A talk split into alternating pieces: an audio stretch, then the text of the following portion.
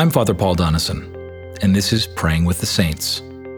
Each episode will contain a shortened evening prayer service and also an opportunity for me to share a story from the life of a saint, an ordinary Christian like you and me who sought to follow Jesus in their generation. We're using the Book of Common Prayer 2019, and you can download the liturgy sheet off our website. And if you have a BCP 2019, you can turn to page 41, where evening prayer begins. But some of you will already have these words memorized. And for others, perhaps you'll simply want to listen and have these words prayed over you tonight. And we're encouraging you to share it with others. Tonight, we hear the story of a 20th century saint who was one of the first leaders in the fight against apartheid in South Africa. We hear the story of Albert Luthuli. Let us quiet our hearts before God. Jesus spoke to them, saying, I am the light of the world. Whoever follows me will not walk in darkness, but will have the light of life. Let us humbly confess our sins to Almighty God. Almighty and most merciful Father, we have erred and strayed from your ways like lost sheep. We have followed too much the devices and desires of our own hearts. We have offended against your holy laws. We have left undone those things which we ought to have done, and we have done those things which we ought not to have done. And apart from your grace, there is no health in us. O Lord, have mercy upon us. Spare all those who confess their faults. Restore all those who are penitent, according to your promises declared to all people in Christ Jesus our Lord. And grant, O most merciful Father, for his sake, that we may now live a godly, righteous, and sober life to the glory of your holy name. Amen. Hear these words of absolution.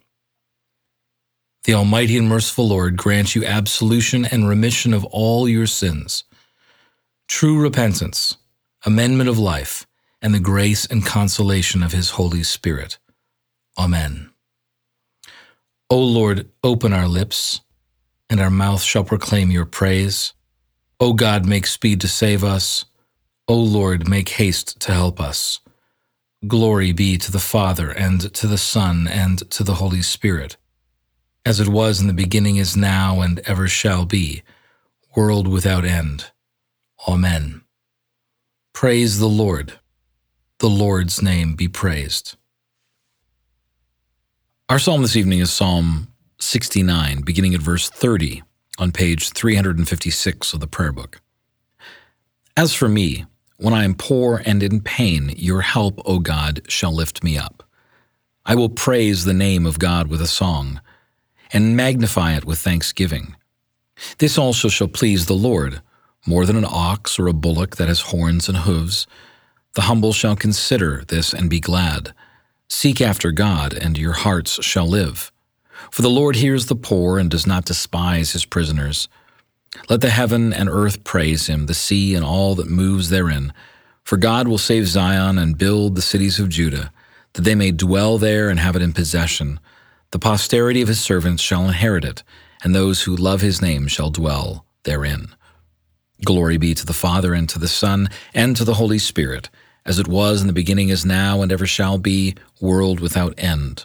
Amen.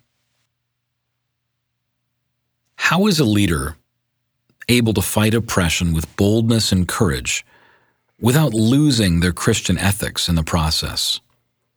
Let me tell you the story of Albert Luthuli. He was born in 1898 in southern Rhodesia, which is modern day Zimbabwe. His father was both a missionary and a tribal chief. He was educated at mission schools, boarding schools, went to college in South Africa, and became a teacher.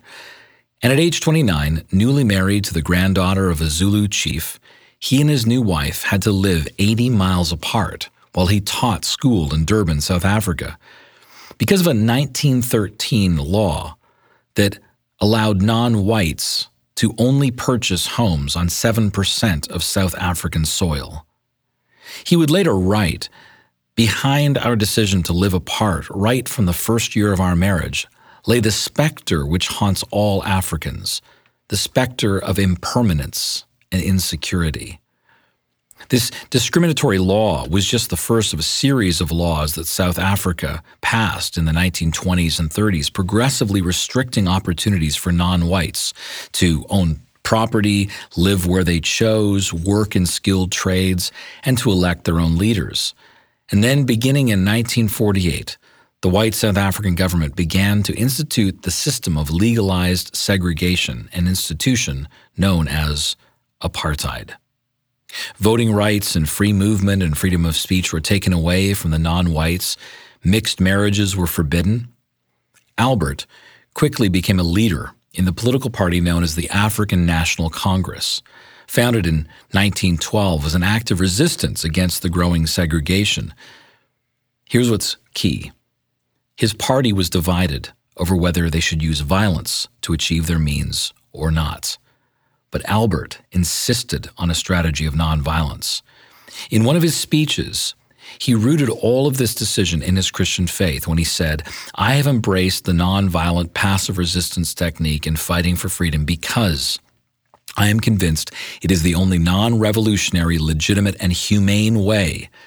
The wisdom or foolishness of this decision I place in the hands of the Almighty. What the future has in store for me, I do not know. It might be ridicule, imprisonment, concentration camp, flogging, banishment, even death. I only pray to the Almighty to strengthen my resolve, so that none of these grim possibilities may deter me. My only painful concern at times is that of the welfare of my family, but I will try, even in this regard, in a spirit of trust and surrender to God's will as I see it, so to say, God will provide. It is inevitable that in working for freedom, some individuals and some families must take the lead and suffer. The road to freedom is the way of the cross. You see, Albert didn't see his leadership as simply influenced by his Christianity. No, he saw his leadership as truly an expression and outworking of the very core of his Christianity. It was his faith in action. As he would later say, I am in Congress precisely because I am a Christian. My own urge, because I'm a Christian, is to get into the thick of the struggle, taking my Christianity with me and praying that it may be used to influence for good the character of this resistance. In 1961, Albert was the first African to receive the Nobel Peace Prize in Oslo, Norway. Think of these words of Psalm 37, verse 37 Mark the blameless and behold the upright, for there is a future for the man of peace. Albert Luthuli was a man of peace because he was a man of the gospel. He had the courage to fight for justice, but to do so while maintaining and being informed constantly by his Christian faith.